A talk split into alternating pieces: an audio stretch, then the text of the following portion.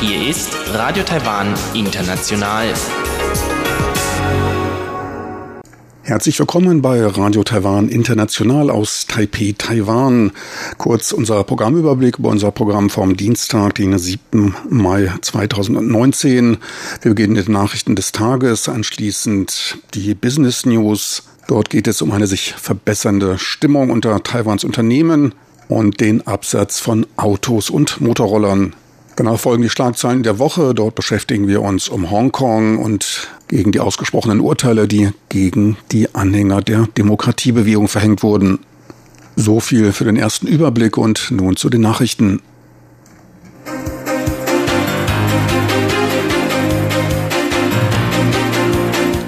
Hier ist Radio Taiwan International mit den Tagesnachrichten vom Dienstag, den 7. Mai 2019.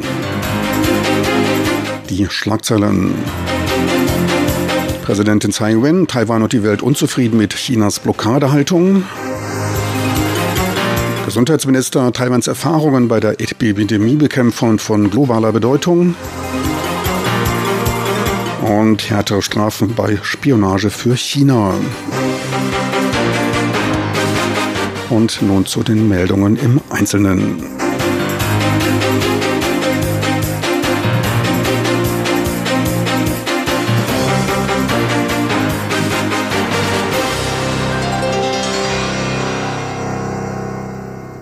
Präsidentin Tsai Ing-wen drückte heute die Unzufriedenheit Taiwans als auch der internationalen Gemeinschaft angesichts der Verhinderung einer Teilnahme Taiwans an der diesjährigen Weltgesundheitsversammlung WHA durch China aus. Die WHA-Sitzung findet vom 20. bis 28. Mai in Genf statt. Die Anmeldefrist für eine Teilnahme ist bereits abgelaufen. Taiwan erhielt erneut nach dem Regierungswechsel 2016 keine Einladung zur WHA. Präsidentin Tsai bezeichnete Chinas Verhalten als unakzeptabel. WHO und WHA sind ursprünglich dafür da, der Gesundheit der gesamten Welt zu dienen, doch nicht zum Ausdruck besonderer politischer Standpunkte eines Landes. In dieser Sache sind wir sehr resolut. Wir haben das Recht, an der WHO und WHA teilzunehmen. Je mehr Druck China aufbaut, desto unzufriedener macht dies die Taiwanesen. Auch die internationale Gemeinschaft zeigt sich zunehmend unzufrieden über dieses Verhalten Chinas. Tsai verurteilte die arrogante Behauptung Chinas, dass Taiwans Abwesenheit auf der WHA keine Lücke im internationalen System zur Verhütung von Epidemien hinterlassen werde.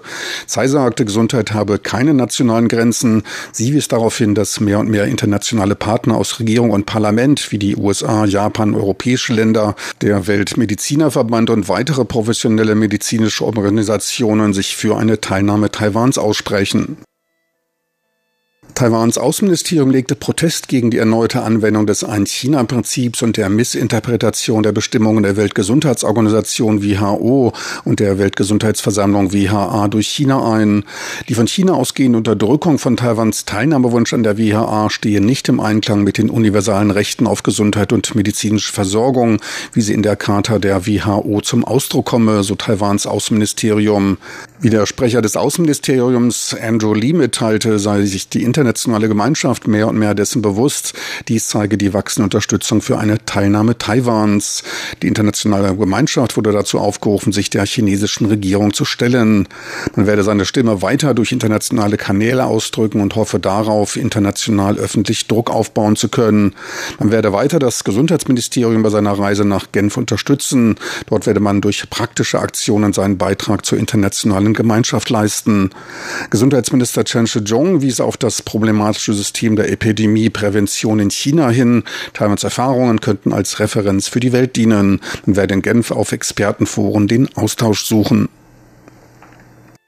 Das Parlament verabschiedete in dritter Lesung eine Gesetzesänderung im Strafrecht, welche auf Spione Chinas abzielt.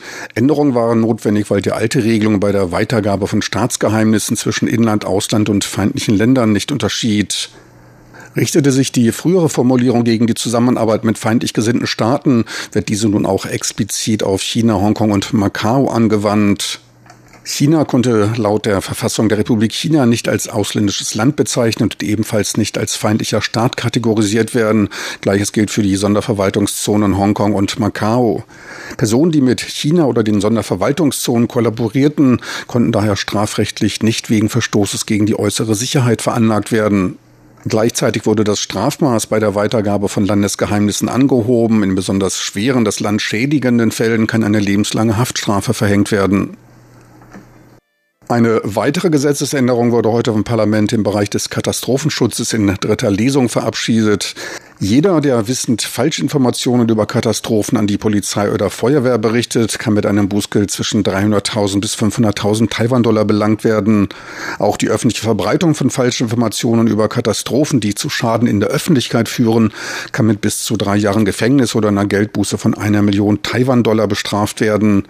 Sollte es durch die Falschmeldungen zur Naturtodesfolge kommen, werden Haftstrafen von sieben Jahren bis zu lebenslänglich verhängt. Sollten Personen schwer verletzt werden, können bis zu zehn Jahre Haft ausgesprochen werden. Der frühere Premierminister William Lai drückte Bedenken gegen eine Einbeziehung von Mobiltelefonen bei der öffentlichen Meinungsumfrage für die Kandidatenvorauswahl für die Präsidentschaftswahlen im nächsten Jahr aus. Lai hat sich neben Präsidentin Tsai Ing-wen ebenfalls als Teilnehmer bei der Vorauswahl der Demokratischen Fortschrittspartei DPP beworben. Als Grund für seine Bedenken führte Lai dabei fehlende wissenschaftliche Überprüfbarkeit bei Umfragen unter Mobiltelefonnutzern an. Er sieht daher auch die erhöhte Gefahr einer Manipulation.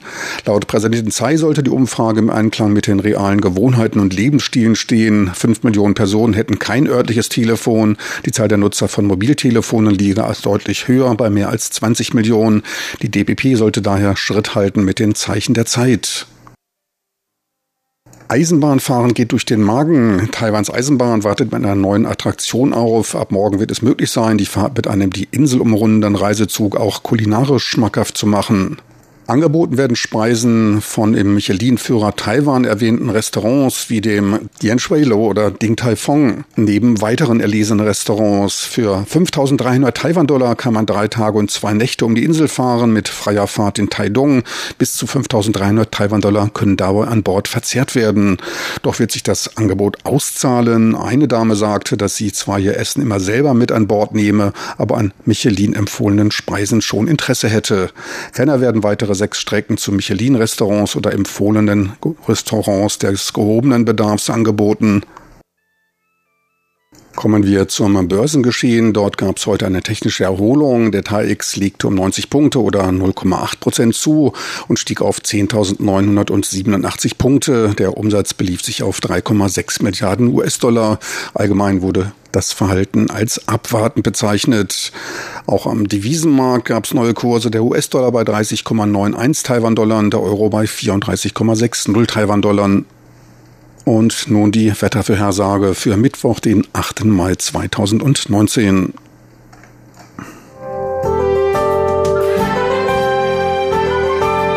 Das Wetter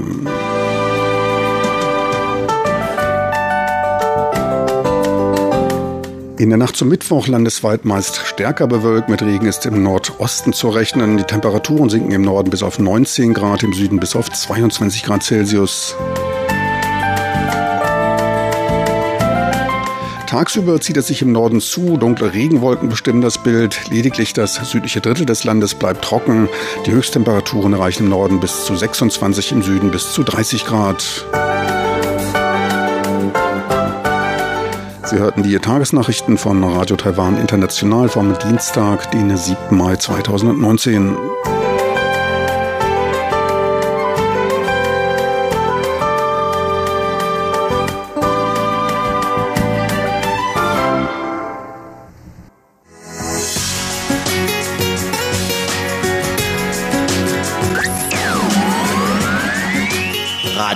Taiwan, international aus Taipeh.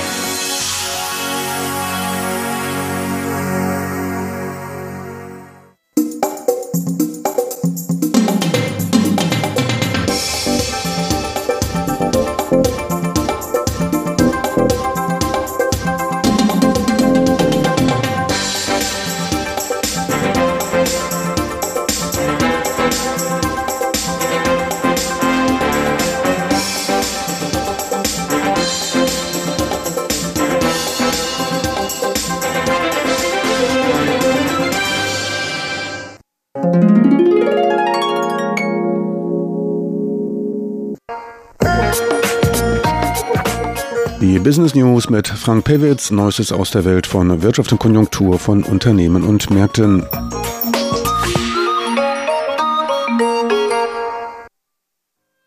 Herzlich willkommen bei den Business News. Es begrüßt Sie Frank Pewitz.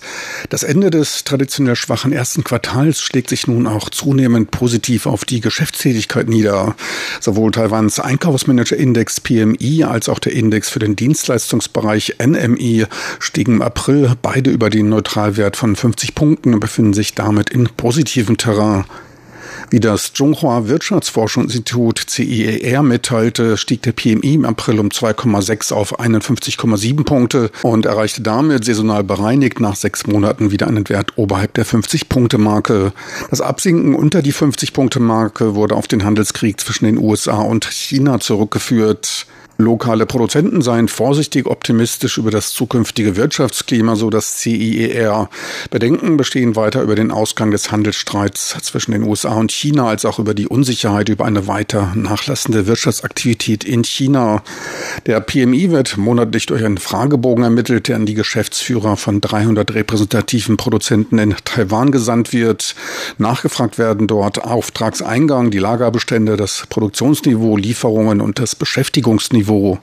Auch der Ausblick für die nächsten sechs Monate verbesserte sich und stieg auf 55,7 Punkte. Am optimistischsten zeigte man sich bei den Zulieferern in der Optoelektronik. Dort stieg der Wert auf 62,3 Punkte. Auch der NMI für das nicht produzierende Gewerbe legte um 2,3 Punkte auf 55,6 Punkte im zweiten Monat in Folge zu, dabei so stark wie seit August letzten Jahres nicht mehr. Die Bereiche Information, Telekommunikation, Finanzen und Versicherungen als auch Ausbildung und professionelle Wissenschaften stiegen alle auf über 60 Punkte. Lediglich der Hotel- und Gaststättenbereich zeigte sich schwächer, stabilisierte sich aber beim Ausblick für das nächste halbe Jahr. Der Rückgang des Hotel- und Gaststättengewerbes im April soll auf das fehlgeschlagene Subventionsprogramm der Regierung zurückzuführen sein, welches zu keiner Belebung der Inlandsreisen führte. Deutlich zulegten im Vergleich zum Vormonat die Zahl der neu zugelassenen PKWs. Knapp 35.000 Neuanmeldungen wurden im April registriert, ein Anstieg von 7,1 Prozent zum März und von 0,6 Prozent zum Vorjahresmonat. Begünstigt wurde der Absatz durch Neueinführung zweier Modelle des in Taiwan stark vertretenen Herstellers Toyota im März. Das Toyota-Fahrzeuge vertreibende Hotai Motor Unternehmen hielt dabei einen Marktanteil von gut einem Drittel. Fast die Hälfte der verkauften Fahrzeuge entfiel auf die neu eingeführten Modelle. Der Marktanteil des Mitsubishi-Vertreibers China Motor belief sich auf knapp 11 Prozent. Die Verkäufe lagen aber um zwei Prozent unter dem Vorjahresniveau. Mercedes-Benz verzeichnete einen um gut 11 Prozent rückläufigen Absatz und war mit einem Marktanteil von 6,5 Prozent die Nummer 5 in Taiwan und der absatzstärkste deutsche Autohersteller. BMW kam mit einem Marktanteil von 3,8 Prozent auf Platz 7, gefolgt von VW mit 3,5 Prozent. In den ersten vier Monaten des Jahres wurden bisher knapp 131.000 Fahrzeuge verkauft, ein Rückgang von 12 Prozent zur Vorjahresperiode. Houtai Motor war mit einem Anteil von knapp einem Drittel der absatzstärkste Autohändler. Im für Taiwan wichtigen Bereich des Verkaufs von Motorrollern gab es in den ersten vier Monaten einen leichten Anstieg von einem Drittel Prozent. Gut 257.000 Motorroller wurden verkauft, wobei sich der Absatz der beiden führenden Hersteller Guangyang Kimco und Sanyang um mehr als 20 Prozent erhöhte. Kimco verkaufte 93.000 Fahrzeuge, Sanyang 57.400. Besonders stark entwickelte sich allerdings der Verkauf von Elektrorollern. Dieser legte um 83 Prozent zu. Circa 33.200 E-Roller wurden abgesetzt. Klar dominierend ist dabei der E-Roller-Hersteller Gogoro, der mehr als 32.000 Roller verkaufte. Dies sind 97 Prozent aller abgesetzten E-Roller. Damit ist mittlerweile jeder achte verkaufte Roller einer mit Elektroantrieb. Wirtschaftsminister Shenrong Jin sah aber kein zwingendes Ende der mit herkömmlichen Verbrennungsmotoren ausgestatteten Modelle. Benzinbetriebene Roller seien verbessert und stehen im Einklang mit den Umweltregeln. Ein Betrieb sollte daher erlaubt sein, die Präsenz auf den Straßen vom Markt bestimmt werden. Hintergrund ist die Ankündigung des früheren Premierministers William Lai ab 2035 keine Verbrennungsmotoren bei Rollern mehr zuzulassen. Das führte zu Protesten der Hersteller. E-Roller sollen von der Regierung aber weiterhin subventioniert werden. So viel für heute von den Business News mit Frank Piewitz. Besten Dank fürs Interesse. Weiter geht's nun mit den Schlagzeilen der Woche. Dort beschäftigen wir uns mit Hongkong. Dort wurden vor kurzem Urteile gegen die Anhänger der Demokratiebewegung verhängt. Genaues nun von Zhubihui und Sebastian Hambach in den Schlagzeilen der Woche.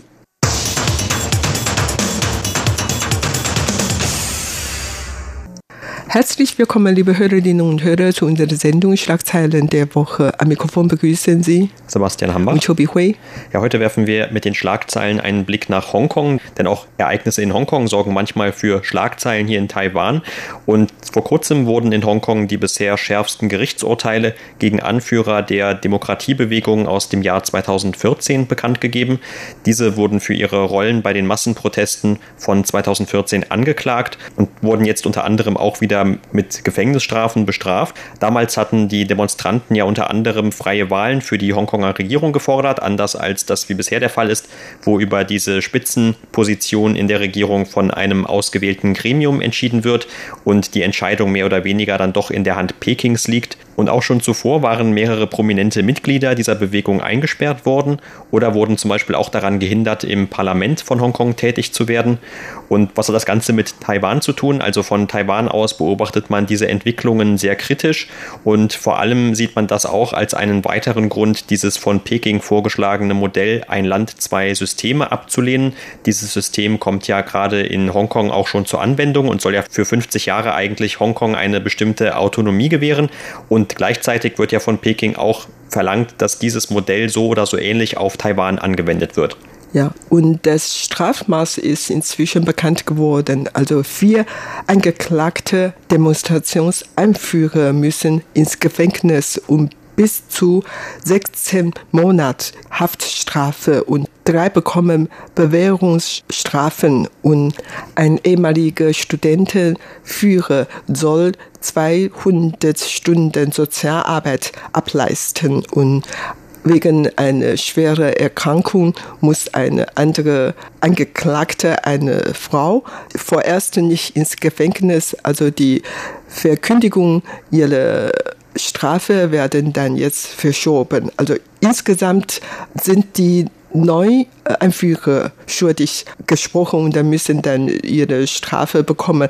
Und überhaupt, das wird natürlich dann von aller Seiten scharf kritisiert, nicht nur von den Anführern in Hongkong selber oder von den Hongkonger Chinesen, sondern auch in Taiwan und von der internationalen ähm, Staatengemeinschaft Amnesty International zum Beispiel hat dann auch dagegen protestiert und meint, dass es sich eigentlich um eine friedliche Demonstration für die Demokratie. Diese Leute sollen nicht so viel bestraft werden. Allerdings, das ist jetzt so der Fall und hier in Taiwan, man diskutiert natürlich sehr viele über diese Ereignis, weil Taiwan so nah zu China, zu Hongkong ist und vor allen Dingen, man merkt schon, dass die Hongkong-Chinesen zwar im Vergleich zu den Bürgern in der Volksrepublik China mehr Freiheit genießen, zum Beispiel Pressefreiheit, Redefreiheit oder Versammlungsfreiheit.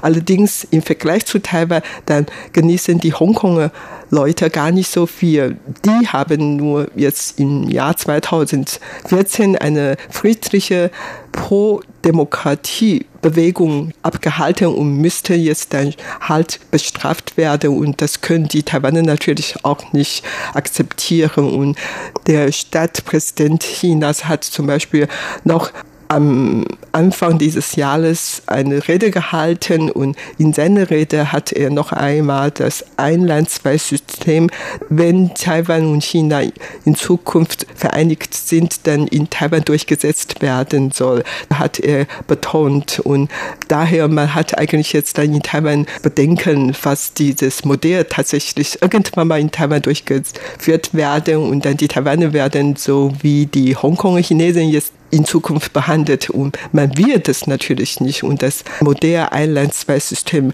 wird sowieso noch nie von Taiwan akzeptiert. Und irgendwie, man hat jetzt dann nicht nur Mitgefühl mit den Hongkong-Chinesen, sondern auch noch mehr Angst bekommen von diesem Gerichtsurteil.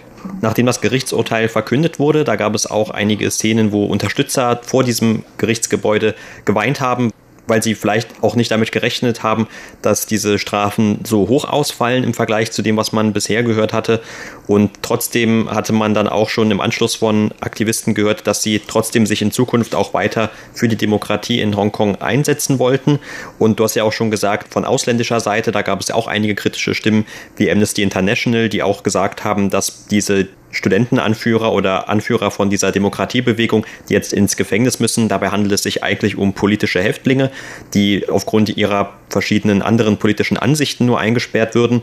Forscher, die sich mit den Fragen der Menschenrechte in China beschäftigen, haben dann auch zum Beispiel gesagt, dass diese neuen Urteile auch eine Warnung seien, dass man also wirklich mit Konsequenzen zu rechnen habe, wenn man sich für Demokratie einsetzt und nicht nur eben in China, sondern auch in Hongkong mittlerweile. Und auch von der Seite westlicher Diplomaten gab es dann einige Kommentare, also zum Beispiel Vertreter Großbritanniens haben gesagt, dass man also tief besorgt sei über diese Gefängnisstrafen zumal und dass man versuchen würde, eben über diese Gefängnisstrafen eigentlich nur Leute davon abzuhalten, sich in Zukunft weiter friedlich für diese Entwicklungen in Hongkong einzusetzen.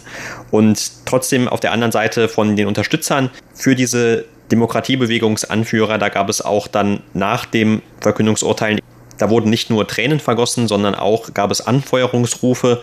Aber wie gesagt, für Taiwan stellt sich natürlich die Frage, wenn man all das betrachtet, wo soll dann überhaupt auch der Anreiz liegen für dieses Ein Land, zwei Systeme Modell, das Peking ja auch für Taiwan vorschlägt oder sogar fordert. Und Normalerweise mit diesem System sollte ja Hongkong eine Autonomie gewährt werden, zum Beispiel mit Hinblick auf die Mitgliedschaft in der Welthandelsorganisation oder auch, dass man eine eigene Währung hat und eigene Zölle einnehmen kann und so weiter. Und Taiwan hat ja eigentlich jetzt auch schon mehr Freiheiten als Hongkong. Zum Beispiel Taiwan hat noch seine eigene Armee, macht auch seine eigene Außenpolitik, wenn auch nicht mehr mit sehr vielen Staaten, aber doch noch mit einigen Ländern, die tatsächlich die Republik China Taiwan als unabhängiges Land anerkennen und ganz allgemein wählen natürlich auch die Taiwaner ihre eigenen Politiker, sei es auf der nationalen oder auf der lokalen Ebene, und zwar ohne dass Kandidaten vorher von Peking vorausgewählt werden. Man diskutiert zwar auch in Taiwan öfter einmal dazu, dass vielleicht manche der Kandidaten Peking näher stehen als andere oder eher China-freundlich sind als andere, aber das ist etwas ganz anderes als in Hongkong, wo dann wirklich auch nur ein Gremium letzten Endes darüber entscheidet, welcher der Kandidaten ausgewählt bzw. gewählt werden und dann ihr Amt antreten können. Und all das würde ja mit dem dem ein Land, zwei Systeme Modell wegfallen, also zumindest was diese Bereiche der Außenpolitik angeht oder auch des eigenen Militärs. Das ist eigentlich nur sehr schwer vorstellbar, wie das mit einem solchen Modell dann vereinbar sein könnte, auch wenn ja Xi Jinping Anfang des Jahres in einer Rede erwähnt hat, dass man eine Taiwan-Version oder ein an Taiwan angepasstes Modell dieses Ein-Land-Zwei-Systeme-Modells in Betracht ziehen könnte. Aber es bleibt eben letztlich dabei bei einem Land und zwei Systemen. Das heißt also, in irgendeiner Form müsste sich dann Taiwan eben diesem einen China, der Volksrepublik China, unterordnen. Und da gibt es eigentlich übergreifend hier politisch in Taiwan eher nur Gegenwind. Das heißt also auch die sozusagen China-freundlichen Kandidaten, die sagen zumindest öffentlich nicht, dass sie dieses eine China in der Lesart von Peking akzeptieren, sondern bringen höchstens noch diesen sogenannten Konsens von 1992 ins Spiel. Und laut dem haben ja zumindest beide Seiten die Möglichkeit, dieses eine China selbst zu definieren. So haben dann zum Beispiel die Politiker des Blauen Lagers in Taiwan immer davon gesprochen, dass sie damit die Republik China meinen, wie ja Taiwans offizieller Name noch lautet. Und China kann dann eben sagen, dass es die Volksrepublik China ist. Aber ob das in der Praxis tatsächlich wirklich so läuft und so umgesetzt werden kann und ob wirklich dann die dieser gute Wille bestünde. Zumal wenn jetzt tatsächlich beide Seiten vereinigt werden miteinander, das weiß man natürlich nicht. Und wenn jetzt diese Entwicklungen in Hongkong man von Taiwan aus betrachtet, dann steht dahinter natürlich ein sehr großes Fragezeichen und es gibt auch sehr viele Zweifel dazu. Ja, genau. Also nach den Politikern des blauen Lagers oder überhaupt nach der Aussage von allen taiwanischen Politikern ist Taiwan ein souveränes, unabhängiges Land und Taiwan ist Taiwan und ist natürlich nicht vergleichbar mit Hongkong. Also Hongkong ist eigentlich im Jahr 1997 von dem ehemaligen Kolonieherrscher die Briten an die Volksrepublik China zurückgegeben und damals hat die Volksrepublik China äh, versprochen dass die Hongkonger Chinesen in den nächsten 50 Jahren also innere Autonomie bekommen könnte. Also sie können ihre Regierung selber wären, verwalten. Hongkong dann bleibt dann eine Sonde Verwaltungszone. Also das heißt, ähm, die stehen zwar in der Souveränität der Volksrepublik China, ist allerdings die genießen ihre eigene Freiheit. Aber wie gesagt, kommt 20 Jahre später, dann wird alle versprochene Garantien nicht durchgesetzt. Zum Beispiel eine freie Wahl, allgemeine Wahl für die Regierungschef ist dann doch nicht zustande gekommen. Und daher ist die Demonstration, die sogenannten Regenschirm-Demonstration im Jahr 2014 zustande gekommen und etwa 1,2 Millionen Hongkonger haben an diese Demonstration teilgenommen. Und Hongkong hat eigentlich nur eine Bevölkerungszahl von sieben Millionen und das heißt, jede siebte oder so haben an diese Demonstration teilgenommen, so dass man sehen kann, dass die Hongkong-Chinesen eigentlich für ihre Demokratie großartig eingesetzt haben. Und jetzt sind die Einführung dieser Demokratiebewegung dann schuldig gesprochen und bekommen auch die Strafe und das wollen die Hongkong-Chinesen natürlich nicht akzeptieren und für die Taiwaner, wie gesagt, man behauptet zwar, dass Taiwan, Taiwan ist eine souveräne, unabhängige Stadt ist, aber irgendwie hat man doch auch ein bisschen Bedenken, man will nicht, dass die jetzige Taiwan das morgige Hongkong wird. Das heißt, Taiwan wird dann Hongkongisiert oder so. Man hat natürlich das nicht gewollt und daher man wie gesagt, äh, beobachtet noch sehr aufmerksam die weitere Entwicklung und unterstützt eigentlich auch die Demokratiebewegung in Hongkong. Ja, und dieses Ein-Land-Zwei-Systeme-Modell ist ja auch nicht das einzige Modell. Das ist nur das von Peking immer vorgetragene Modell für Taiwan und China. In der Vergangenheit hat es aber auch noch einige Alternativen gegeben. Und zum Beispiel der Leiter der Festlandkommission von Taiwan, der hat ja vor kurzem in einem Zeitungsinterview auch noch einmal andere dieser Modelle vorgestellt oder erwähnt zumindestens. Und zwar hatte Chen Ming-Tong unter anderem das EU-Modell ins Spiel gebracht. Also das heißt, dass man eben ein Modell hat, in dem verschiedene souveräne Staaten sich miteinander immer besser absprechen oder auch bestimmte Vereinbarungen abschließen oder so etwas. Oder ein anderes Modell wäre das von verschiedenen souveränen Staaten, zum Beispiel nach diesem Commonwealth- oder Staatenbund-Modell. Oder er hat sogar auch davon gesprochen, dass beide Seiten miteinander diplomatische Verbindungen aufnehmen könnten. Also später, als er dann dazu von Parlamentariern in Taiwan befragt wurde, hat er zwar gesagt, dass das nicht jetzt die aktuelle Regierungspolitik sei, also alle diese Modelle seien nichts, was die Regierung aktuell aktiv versuche zu erreichen, aber es waren eben Vorschläge, die es in der Vergangenheit gegeben hat. Und alle diese Modelle zeigen ja auch, wie unterschiedlich das zu diesem Ein-Land-Zwei-Systeme-Modell ist. Das heißt, es geht hier vor allem immer aus taiwanischer Sicht darum, dass Taiwan eben ein Land bleibt und dass, wenn es eine Vereinigung gibt, das aber unter dieser Bedingung geschieht, dass sowohl das Festland, also die jetzige Volksrepublik China, als auch Taiwan weiterhin diese souveränen Staaten bleiben. Das ist zumindest normalerweise das Ziel der Regierung in Taiwan. Aber weil diese verschiedenen Arten von Modelle natürlich auch nicht miteinander zu vereinbaren sind, also das von Peking präferierte Modell und dann das von Taiwan zumindest jetzt angesprochene Modell oder eben normalerweise diese Vorliebe, dass man ja weiterhin seine Souveränität behalten möchte als de facto unabhängiges Land, da kann man natürlich auch in Zukunft hier kaum auf einen Kompromiss hoffen und es bleibt eigentlich nur übrig, dass irgendwann eine Seite nachgibt oder dass es hier eben zu einem Zwang kommt und die Situation unter der Zuhilfenahme von Gewalt gelöst wird. Und das ist ja auch ein Aspekt, den Peking bisher nicht ausgeschlossen hat. Das was für heute in unserer Sendung Schlagzeilen der Woche. Vielen Dank für das Zuhören. Am Mikrofon waren Sebastian Hambach und Chobi Hui.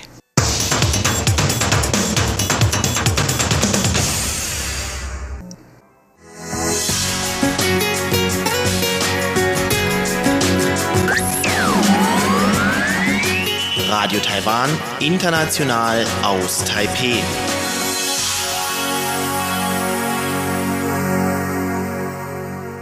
Meine lieben Zuhörer, unser Programm vom Dienstag, den 7. Mai 2019, neigt sich dem Ende zu. Es besteht die Möglichkeit, dieses Programm und weitere auch online abzurufen. Dort einfach in den Browser de.rti.org.tv eintippen. Besten Dank nochmal fürs Interesse. Es verabschiedet sich von Ihnen mit besten Grüßen Ihr Team von Radio Taiwan International. Zap, zap, zap.